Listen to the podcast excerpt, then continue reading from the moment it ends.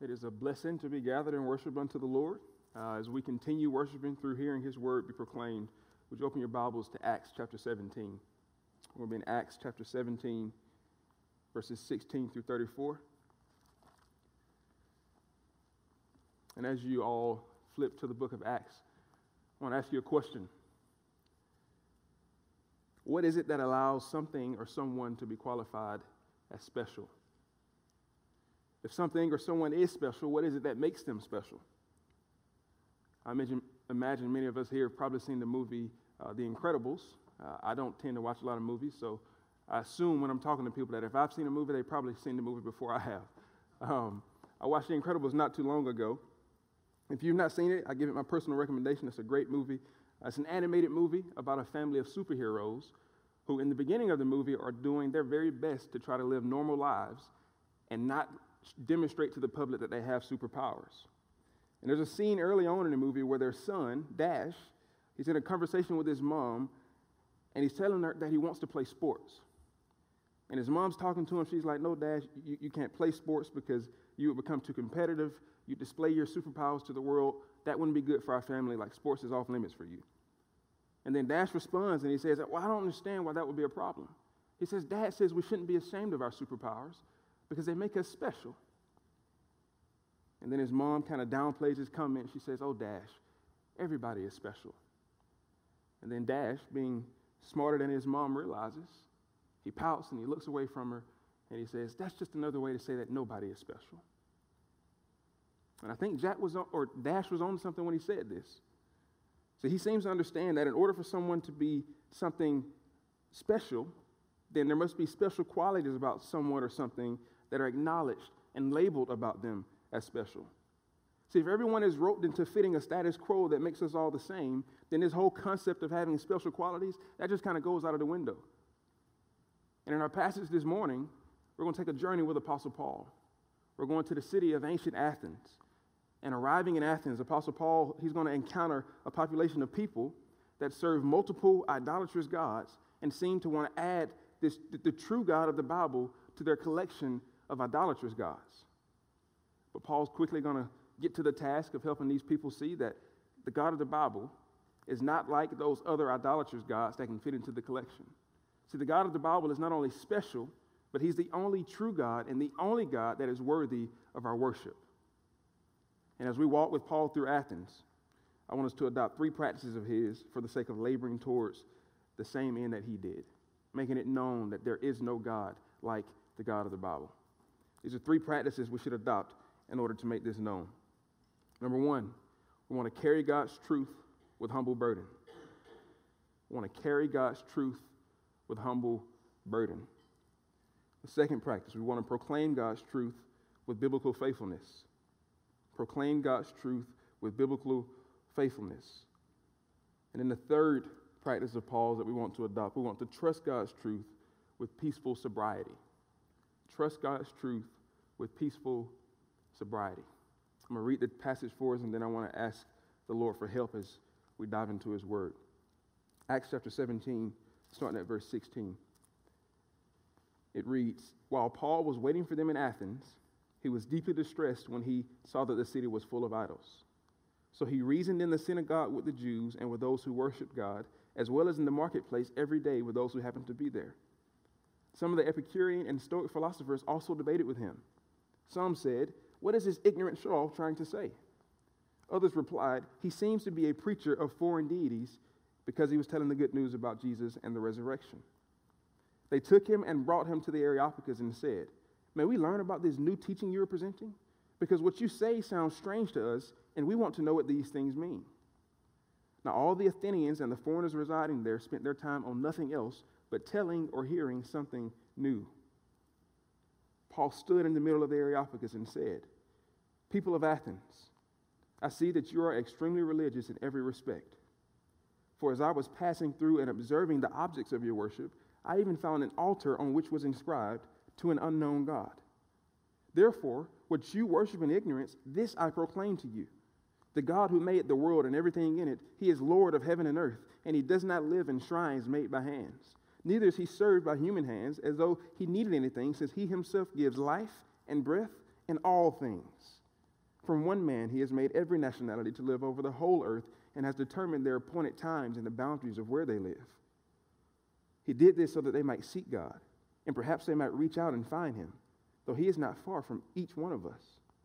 For in him we live and move and have our being, as even some of your own poets have said, for we are also his offspring. So we, since we are God's offspring, then, we shouldn't think that the divine nature is like gold or silver or stone, an image fashioned by human art and imagination. Therefore, having overlooked the times of ignorance, God now commands all people everywhere to repent, because he has set a day when he is going to judge the world in righteousness by the man he has appointed. He has provided proof of this to everyone by raising him from the dead. When they heard about the resurrection, some began to ridicule him, but others said, We'd like to hear from you again about this.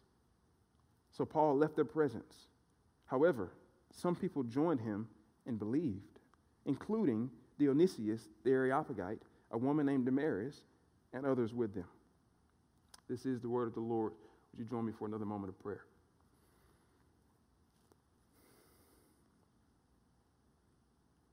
Heavenly Father, we praise you as the one who is able to change hearts, is able to recreate people and give new life, new life and fellowship and relationship with you. We praise you as the one who does the undoable. You save people into relationship with you. You allow them to experience the joys of fellowship with you. And God, we thank you, all of us that are in the room that have experienced this salvation into this great fellowship. We thank you for being so gracious towards us to save us. God, we thank you that you did for us what we couldn't do for ourselves. We thank you that you saw fit to give us new life in Christ, to have him go to the cross so that we, sinful people who deserve the death that he died, could be renewed in fellowship and relationship with you and have the hope of heaven to look forward to. God, we thank you so much for that. And we also thank you, Lord, that your word is a tool that you use towards this end. We thank you for the way that your truth allows blind eyes to be opened. You use your truth, Father, to reveal your hidden wisdom, as your word says, and we thank you for that, Father. God, I pray and ask that as we hear your truth be proclaimed this morning, that we be burdened to go share it with others. Father, would you give us a great burden to carry your truth with humility? Would you give us a burden to go and proclaim your truth, being faithful to the way that you've outlined it in your word? And God, would you help us to rest in the fact that you're sovereign to change lives and help us to trust your truth with a sense of peace about ourselves? Would you convict us for the times that we failed to be faithful in sharing your gospel? Would you give us opportunities as we leave this place and, and go throughout our day to day lives to make you known? God, would you bless us with opportunity and with burden to help people see that you are the only God, the only true God who's worthy of any worship. God, I pray for myself as I prepare to proclaim that truth from your word and ask that you would make up for all of my inadequacies as a human. God, would you use my mind? Would you use my words? Would you use my tongue? Would you use my mannerisms? Would you use the entirety of my being, Father, to proclaim your word and pierce the hearts of your people? So that your church might be built up, so that we might be edified for the advancement of your kingdom. We pray all of these things in the name of your Son, Christ. Amen. So the first 12 words in our passage serve us really well.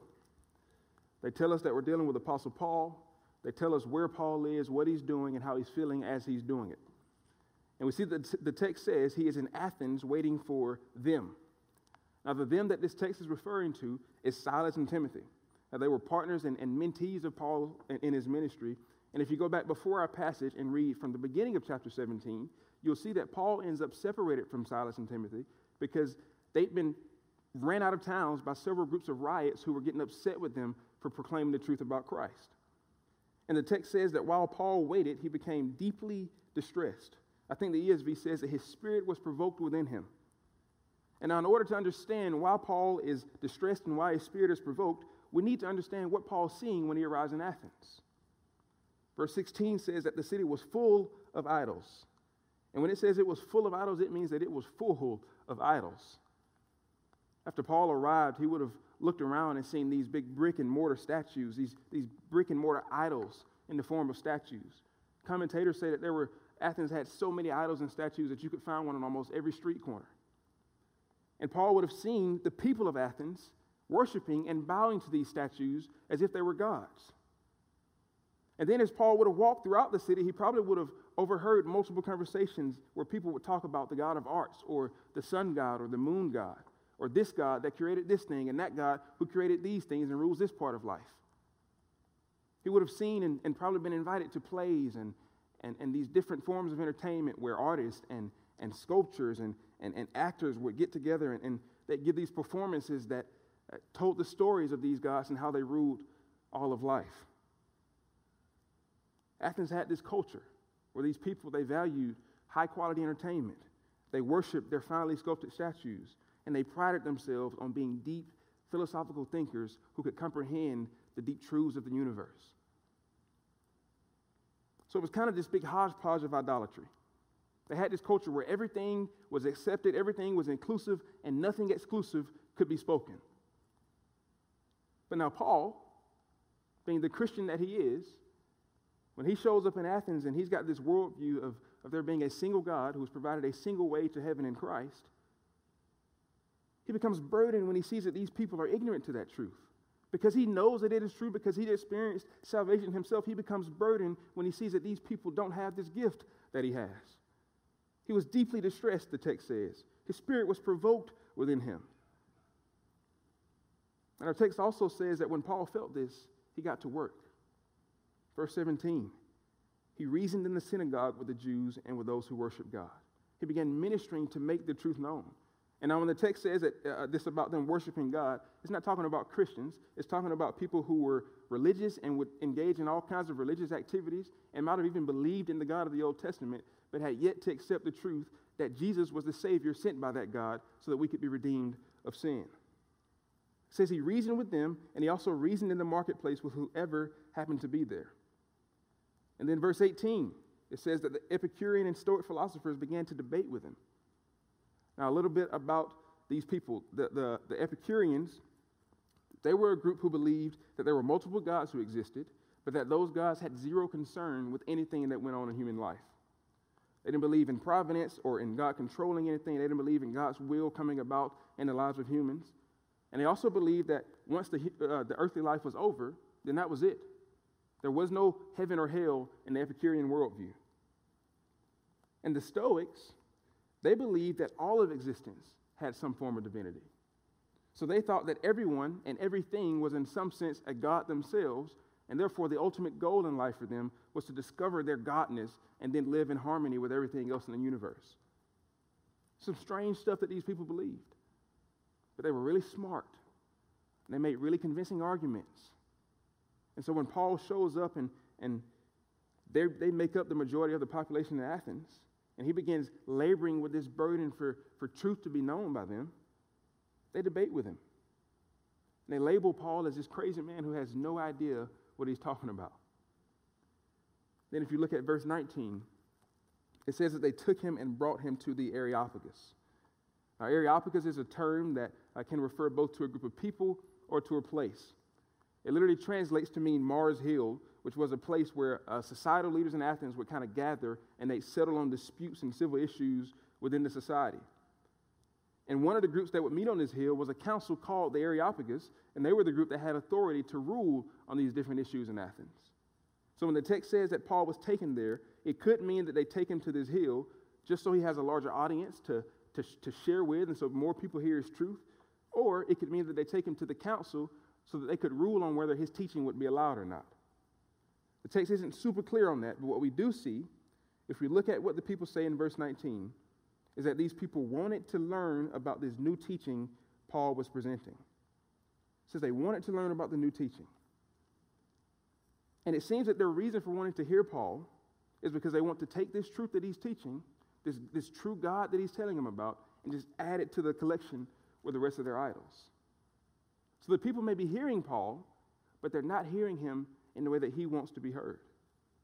Some of them think he's ignorant. In verse 18, they call him an ignorant show off or a babbler, as some of the translations say.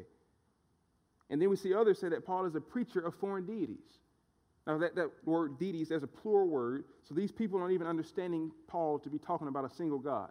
They hear Paul talk about the resurrection, they hear Paul talk about Jesus, and they're understanding that to be two separate things. And then again, we're here at the Areopagus, and some people want to learn about Paul's new teaching. In verse 20, they tell him that what he's saying sounds strange, but they want to know what it means. And look at verse 21. Now, all the Athenians and the foreigners residing there, basically meaning everybody in Athens, spent their time on nothing else but telling or hearing something new. So these people wanted to check all of the boxes and make sure they had all of their gods covered. And that's why in verse 23 we see that they have an altar dedicated to the unknown God, meaning just in case we forgot one of the gods we're supposed to be worshiping, this altar is for him. They wanted to cover all their bases. And so Paul has gotten all of these reactions, all of these different reactions to his evangelism. Some people are hostile. Some people kind of write him off as a preacher of foreign deities. And others are intrigued. They're intrigued by what he's saying just because they enjoy philosophical thinking. But none of them. It seems that nobody really understands the truth that Paul is sharing at this point. And what I want us to notice is that when Paul gets these different reactions, he seems to maintain a consistency and a, steady, a steadiness and a, and a humility about himself. Don't forget that he's burdened. That's the first thing the passage tells us. Paul is burdened when he sees these idols. He's, he becomes deeply distressed. His spirit is provoked within him. But as Paul ministers out of that burden, he seems to have this humble approach to those he's sharing with. Verse 17, he reasoned in the synagogue. That means he discussed and conversed and, and humbly pleaded with these people to believe the truth that he was sharing. And then down in verse 22, he gets to the Areopagus and he begins his address by saying, Hey, I notice that you're very religious. So he doesn't start by, by bashing them over the head and, and judging them and telling them that they're going to hell. Paul's humble with the way he starts the conversation. He approaches these people in ways that I can imagine probably allowed the door to remain open so he could continue to share the truth.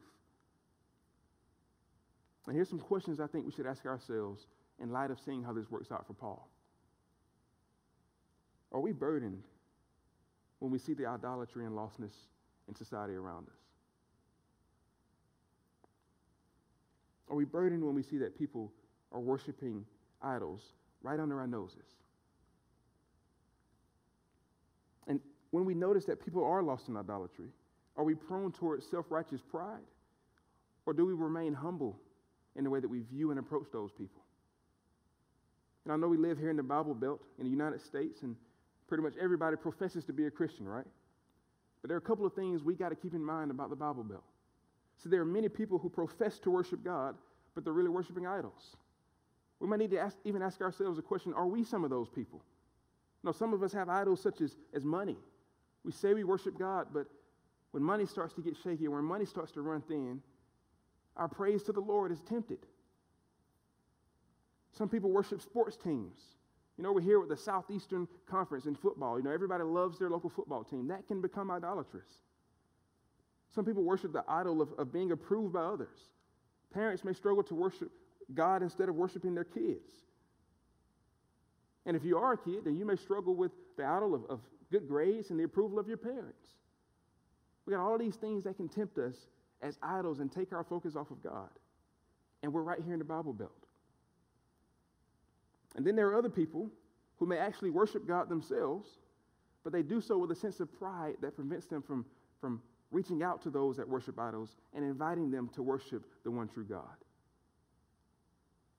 But if we're going to be the people of God, and if we desire to please God, saints, then we got to make sure that we're not only denying idols and worshiping God ourselves, but that we're burdened to see other people do the same. We should be praying and asking God, God, give me opportunities to evangelize and to share the gospel, and also give me a broken heart because there are so many people around me who still need to hear the gospel. God, would you make me burdened to share your truth? It caught my eye that when Paul gets to the Areopagus in verse 23, He tells the people of Athens that he noticed they were religious because he had been passing through and observing the objects of their worship. Because he was passing through and observing what they worship. That means Paul's eyes were up as he walked through Athens. And can we say that we're intentional in the same way? Like, even as we're more secluded from people because of the pandemic and, and, and we, we can't gather with people like we want to, how is it that we can still observe the lives of our neighbors for the sake of maybe sharing the gospel with them? Think about that. What are some things we can do to still observe and be present in people's lives for the sake of making God known? It's probably a lot easier during this time to actually see what people worship. People are at home, they're spending more time on, on social media. It's easy to see what people give their attention to. But when someone posts something sinful, or when they post something that's ungodly, do we become prideful and judge them in our hearts? Or are we burdened to see that person worshiping idols, not worshiping the Lord, and do we want to actually go and share the gospel with them? One of the reasons Paul may have been so humble in his approach to these people is because he knew what he was like before God saved him. Paul was a devout Jew. He would kill Christians for talking about Jesus and the resurrection. But because God is gracious, we see in Acts 9, God met Paul when he was en route to Damascus, and this encounter with the one true God, it changed Paul's life forever. And see, Paul knows that if it weren't for that encounter, he'd be very similar to these people. He'd be ignorant to the truth and worshiping idols himself. And, saints, I think we need to think the same way. Because if it weren't for God graciously saving us, we'd be no different than the people we see when we look around us. We'd be no different than the people we judge. We don't have the right to be self righteous because we didn't go and become righteous by ourselves. We've been declared righteous because Jesus has graciously given us his righteousness. And for that reason, when we see people that lack this saving relationship, when we see people that don't have this grace in their lives, that they've not taken this, this free gift that Christ has given us, let's not be prideful. Let's be humble. Let's be burdened. Let's want to share truth with them. Let's remember that it's because of God's grace that we've been saved, and then let's share with others in hopes that He's also saved them. That's what Paul teaches us in this passage. His burden for people led him to get out and to share the gospel, but he remained humble as he did. So, Paul's labor has already taught us that we should carry God's truth with humble burden, and now he's going to teach us that we should proclaim God's truth with biblical faithfulness. Proclaim God's truth with biblical faithfulness is point two. And in verse 22, uh, we see that Paul is at the Areopagus and he begins an address where he points out the religious practices of people in Athens. Now, again, the fact that they have an altar for the unknown God, that indicates to Paul and to us as we read this passage that their culture majored on including any God that sounded good and, and could potentially be added to the collection of their gods. And so they put this altar in place just to cover all their bases. But see, they had yet to encounter the one true God who's so glorious that he wipes away all insecurities and all voids that make you feel as though you need idols to fill them. But look at the end of verse 23. Paul tells the people, Therefore, what you worship in ignorance, this I proclaim to you. He says, I know this God that you've missed. That, that altar to the unknown God, I know what God should be worshiped, and I'm about to teach you about him. And then in verses 24 through 31, Paul unpacks the entire story of the Bible from creation to the resurrection of Christ. And he says a whole lot of stuff in those verses that could honestly be a, a sermon series by itself but to kind of cut things up and, and to, to bite sized pieces so that we can kind of chew on it and walk away. Um, I want us to add four subpoints under our main point number two. So, main point number two is proclaim God's truth with biblical faithfulness. But then beneath that, we want to list these four biblical truths that Paul was faithful to. These are four biblical truths that Paul was faithful to. Number one is that God is self sufficient. Paul teaches that God is self sufficient. The second truth is that God is the author of life. Paul makes it known that God is the author of all life. The third truth is that God wills for man to seek him. God wills that man seek him. And then the fourth truth is that man must respond to God. Man must respond to God. So we're going to briefly walk through these verses and uh, just kind of see how Paul teaches each of these four things. First, that God is self sufficient. if you look at verse 24, Paul begins by telling these people that God, who is the Lord of heaven and earth, created the world and everything in it. Then he tells them that as the one who created all things, God doesn't need anything from us as creation. See, Paul's showing these people that unlike the altars and the false gods that they worship, God doesn't need us to create a place for him to rule from or to be worshiped at. He doesn't live in, in shrines or temples created by human hands, and neither is he served in any way by human hands. Why? Because he doesn't need to be. God has been in existence since before the beginning of time, and for the entirety of that time, he has found complete fulfillment in himself. So we as humans must realize that, that God created us not because he needed anything from us, but because as he existed in this perfect fellowship with himself, as the Father and the Son and the Holy Spirit, as he existed in his perfect fellowship, he graciously created man and he invited us to participate in that fellowship with him. So when we approach God in worship, remember that we're not doing God a favor. We're doing ourselves a favor by relishing in this great privilege that God has created us to have. God did not and God does not need anything from us as creation. He allows us to exist, He allows us to worship Him. He is self sufficient. The second thing that Paul teaches is that God is the author of life. Verse 25, he gives himself, he himself gives everyone life and breath and all things. Verse 26, for one man he has made every nationality to live over the whole earth. Verse 28, for in him we live and move and have our being. And Paul also points out in verse 28 that this is an understanding that these people are so close to, yet still so far from. He says in verse 28 For in him we live and move and have our being, as even some of your own poets have said, for we are also his offspring. The reason Paul says that about the poets is because those lines about living and moving and having being in God and being God's offspring, those are lines from uh, philosophical poems that, and, and poetry that people would often quote in the city of Athens. I just read that and thought to myself, isn't it funny how false worldviews can always or sometimes be so close to the Christian worldview? These false worldviews are often so close to the true Christian worldview. And Paul's trying to help these people see that this concept, this concept of being created by God, being God's offspring, it's a good concept. But they've not identified the true God, the God who is like no other. See, the true God, He's the author of all life. And we are indeed created in His image, but as those created in His image, we should know that the Creator doesn't need us to create idols or sculptures or even philosophical ideas for Him to be legitimate. Paul says God isn't like gold or silver or stone or any image fashioned by human art and imagination. He's the author of life. God is the author of life. Life begins and ends with Him, and we must worship Him, understanding that He's sovereign over all of our lives. And that brings us to Paul's third point. Thirdly, God wills that man seek Him. God wills that man seek Him. Verses 26 uh, through 27. From one man, He has made every nationality to live over the whole earth and has determined their appointed times and the boundaries of where they live.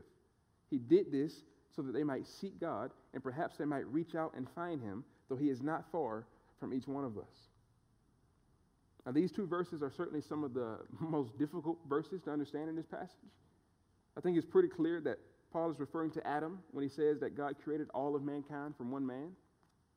But then he says that God also determined man's appointed times and the boundaries of where they live. And he says that he did this so they could seek him and find him. Now, it could be said that Paul is making the point that, specifically speaking, God has determined the exact period and place of everyone's lives so that those who would be saved would be in the exact environment which would lead to their salvation. Or, in other words, each and every person who is saved by God is saved because God knew exactly what they need in order for salvation, and He put those exact things in their midst. But it could also be said that, generally speaking, God has determined a beginning and end to all of humanity, and He has determined earth as the place where humanity will dwell. And with that, during this period of human life on earth, God desires humanity to seek Him and to worship Him.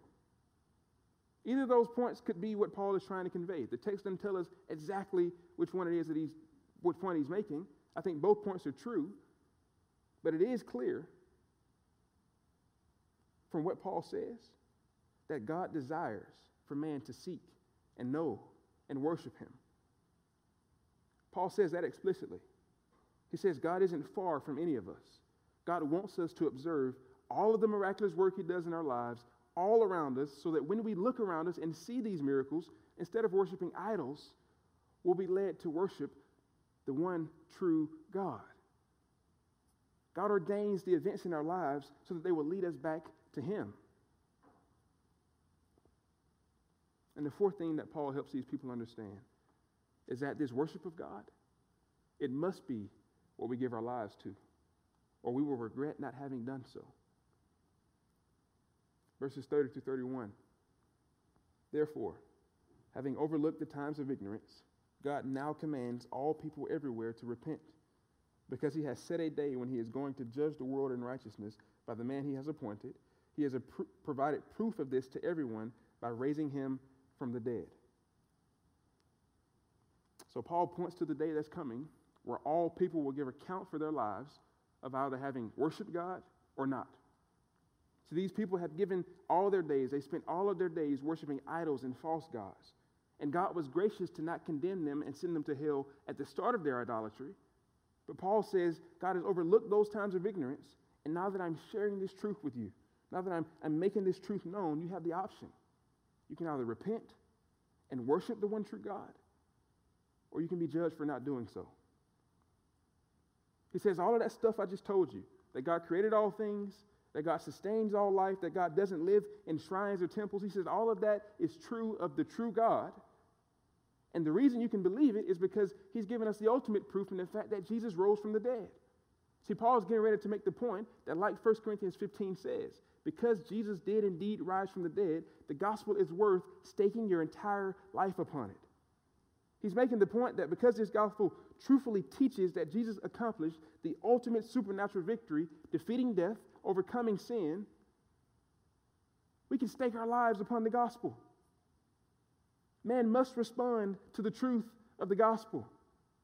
Paul says there's no way around this truth that I'm sharing with you. You must respond to this truth. You either worship God, you repent, or you don't.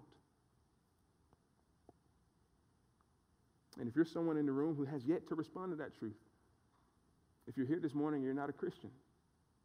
If you've yet to respond to the truth that Jesus Christ sacrificed his life, he died a death of crucifixion, a death that, that sinners deserved, even though he was completely free of sin.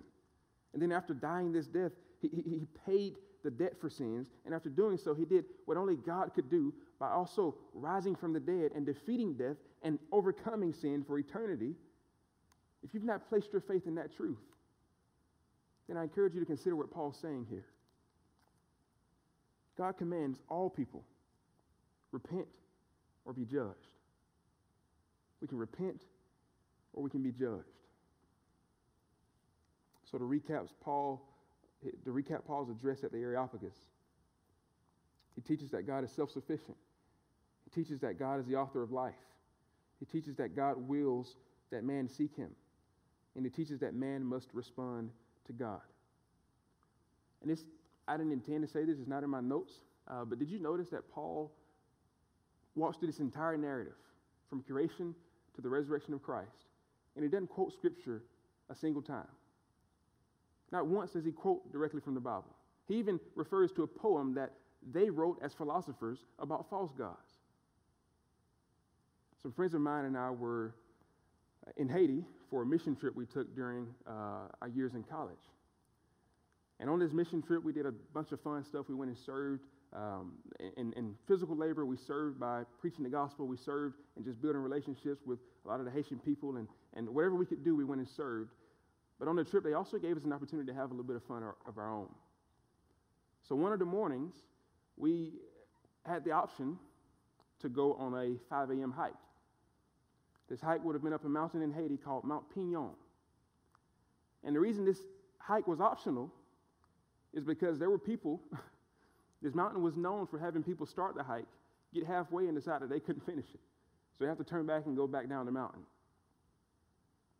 And I played college football. Most of my friends were college football players, so we are on this trip together, and our, our, our missionary guides kind of tell us, like, hey, you got the option to go on this, uh, this hike in the morning. Um, don't feel like you have to because it's a tough hike. And she said that, and we took it as a challenge. It's like, you obviously don't understand. Like, tough hike, like, there's no such thing as a tough hike to us. We're in our prime. We, we do two a days, and we have fall camp, and all of these, we got this prideful mindset of college football players. And so we decide we're going to take the hike. And then we show up to the bottom of the mountain, and they give us another option. They say, okay, so the best thing to do now is to split into groups. Some people may feel that they're in better physical shape. You all will go in group one with Rootson. I will let you know, Rootson is uh, an extremely experienced hiker. He does this hike all the time. He's led many groups. He'll probably move pretty fast. So you don't have to go with Rootson, but if you want to go with Rootson, feel free to join Rootson's group. And they told us every, about the other groups and, and how uh, they would be at slower paces. So we went with Rootson. And we start up the mountain. I'll never forget. It's dark, and the bottom of the mountain is, you know, what we expect when we hear hiking in the United States. Uh, paved path, there aren't a ton of trees around. Um, and then it's like we just hit a wall, and the paved path that we were walking on became this extremely steep, rocky, unpaved path with bushes and shrubs, and you're just kind of climbing over stuff, climbing under stuff. And this is this isn't a hike. This is this is an expedition at this point. So we're following routes and we're trekking up the mountain, trekking up the mountain. Then we get about halfway, and Rootson hears us breathing. Rootson was an arrogant guy. He looks back and he goes, huh, You must be tired. It's like, No, no, we're good, Rootson, we're good. So we go a f- little bit longer, a few more minutes. He says, We can take a break if you're tired. And so, of course, our pride was hurt, but we decided to take the break. We rest a little while. We drink some water. You know, I'm, I'm geared up. I've got these hiking pants, these hiking boots. I've got all of the gear that you need to go hiking. I had bought all of this stuff for this mission trip that I'm on. And we continue hiking. And We take another break. And we continue hiking to the point where our pride was completely broken. It's like every five minutes, like Rootson, we need to take another break, man. And one break in particular, we sit on this, I, I sit on this stone. And I'm just kind of sitting there catching my breath, drinking water. And Rootson props his foot up next to me. I look over and notice that Rootson is wearing those rubber sandal flip flops that you can find at Dollar General. I'm geared up in hiking boots. I've got like cargo pants. Like I'm geared up for the entire thing. I just knew that I was going to just go out there and, and mutilate this hike. And Rootson's got on flip flops. So I kind of look over at his feet and I look up at him. I say, Rootson, do you always hike in these shoes? He says, Yeah, it's okay. I do it all the time. And again, I'm extremely humbled. But I tell that story because I think we can approach evangelism a lot of the times in the way that I approach this hike. We can think that we have to have all of these formulas and tools and, and, and, and specific ways to say specific things in our minds. But what Rootson and Paul proves is that it doesn't necessarily require a formula for us to get the job done a lot of the time. Rootson just had flip flops. He knew the terrain. Uh, in, in, in a similar way, if we know the terrain of God's word enough to unpack the narrative of it, and if we're just faithful to share that, then God might be faithful to save people with what we can relay. So I hope that's encouraging to some of you that may be discouraged in evangelism because you feel like you don't have the right words to say. It doesn't always take the perfect tools, it takes a willingness. It takes knowledge of general knowledge of God's word and the willingness to share that. The burden to make God's truth known. So Paul proclaims God's truth with biblical faithfulness. Then he gets to the resurrection, and the people cut him off when he mentions that. Just look at the abruptness of verse 32. When they heard about the resurrection of the dead, some began to ridicule him. Now, Paul has been faithful to the task of carrying God's truth with humble burden, and he's been faithful to the task of proclaiming God's truth with biblical faithfulness. I think we as God's people should seek to do the exact same things and now we see that when Paul gets cut off for mentioning the resurrection, he shows us how to trust God's truth with peaceful sobriety.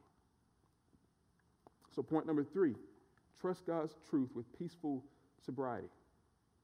Now, this word sobriety, uh, that's me sounding like I've got a bigger vocabulary than I actually do. Uh, what sobriety mean, or, or, the opposite of sobriety, kind of, if you were to think of a word to compare it to, it'd be something along the lines of drunkenness or uh, uh, being in a state of mind where you don't have a soberness about you. And the point that I'm trying to make here is that Paul doesn't have impaired or drunken expectations for his labor in Athens. So he obviously wants to see people be saved. He's burdened to see people be saved. But he knows that the one true God is the one who must change their hearts. So Paul doesn't get all bent out of shape when these people ridicule him about the resurrection. And we see that some of these people's responses were different. Some do ridicule him, others were intrigued and, and they wanted to hear more at a later time. But there were also some, as the text tells us, there were some who did believe. Some believed. Now, Paul's address in Athens, the capital of philosophical thought, his address let some of these people, even an Areopagite himself, as the text says, it led some of these people to trust God and begin a life of living faith and repentance to the one true God. So while Paul is ridiculed by some, the Lord uses his labors to bring others to faith. And I think we should, we should expect the same results from our own evangelism. As we go and be faithful to share the gospel, we should expect to see those same results. We should be ready to be ridiculed for our faith. And we should be ready for some people to seem interested, but maybe not repent when we think they will. But we should also be ready to rejoice if we're faithful to share and the Lord is faithful to save. I think being prepared for either of those responses and knowing that God is the one who determines what they be, that's the way we faithfully labor and seek to make disciples of Christ. That's how we labor while also trusting the truth that God has armed us with. Paul was burdened, yet he also trusted God and his ability to save. Uh, Justin Martyr, and I'll close with this. Uh, Justin Martyr is a saint of the early church, and he is actually the guy that we get the, the, the, word or the term martyrdom, or to be a martyr, someone that gives their life for Christ and, and ends up dying for, for standing in their Christian faith. Uh, just, he was an early saint, um, a saint of the early church, and he writes about how his conversion happened after he went through a season of seeking truth. He went through a season of seeking and, and trying to study and, and discover all these different philosophical ideas to know the true essence of the universe and the true essence of people. He went on this journey and, and he would meet with philosophers and, and intellects and all of these people that were known for taking these heady truths and convincing others to follow their way of life. But he writes about how he would take these trips and meet with these people and talk with these people but he'd leave still not being convinced of what they tried to tell him. He'd leave feeling empty. He'd leave feeling like he didn't have any of his questions answered. And then one day, Justin was out on a beach, and he just happened to meet an old man. The old man isn't even named in the book that I read. He just happened to meet an old man on the beach. He gets in a conversation with him about Platonism. And as he and the old man discuss Platonism, the man launches off that conversation and shares the truth of the gospel with Justin Martyr. And Justin was saved on the beach that day. The story says that the man, after sharing this truth, prayed, I quote, for gates of light to be opened and for Justin to receive God's truth. And Justin was saved by this man's faithfulness. But he wasn't saved because the old man convinced him. He was saved because God changed his heart. And I wonder if we were faithful in the way that the old man was faithful, in the way that Paul was faithful. If we're faithful to if we're faithful and, and have humble burden to share God's truth. If we are faithful to proclaim God's truth in a biblically faithful way. If we're faithful to trust God's truth as we proclaim it and have a peace about ourselves. Might God use us in the same way. Might God use us to see people experience new life in Him. So, Father, I pray and ask that you would give all of us the necessary burden to be used in this way. I pray and ask that as we leave here, that you give us more opportunity to share your gospel. Would you give us opportunity and boldness, God? Would you give us discernment to, to know when opportunities present themselves? And then would you help us to be relying upon you to faithfully proclaim the truth of how you gave your life on the cross, redeeming sinful mankind, and affording those who follow you the opportunity to be in right relationship with you and to hope for an eternity of that in heaven. We love you so much, God. It's in the name of your Son, Christ, we pray. Amen.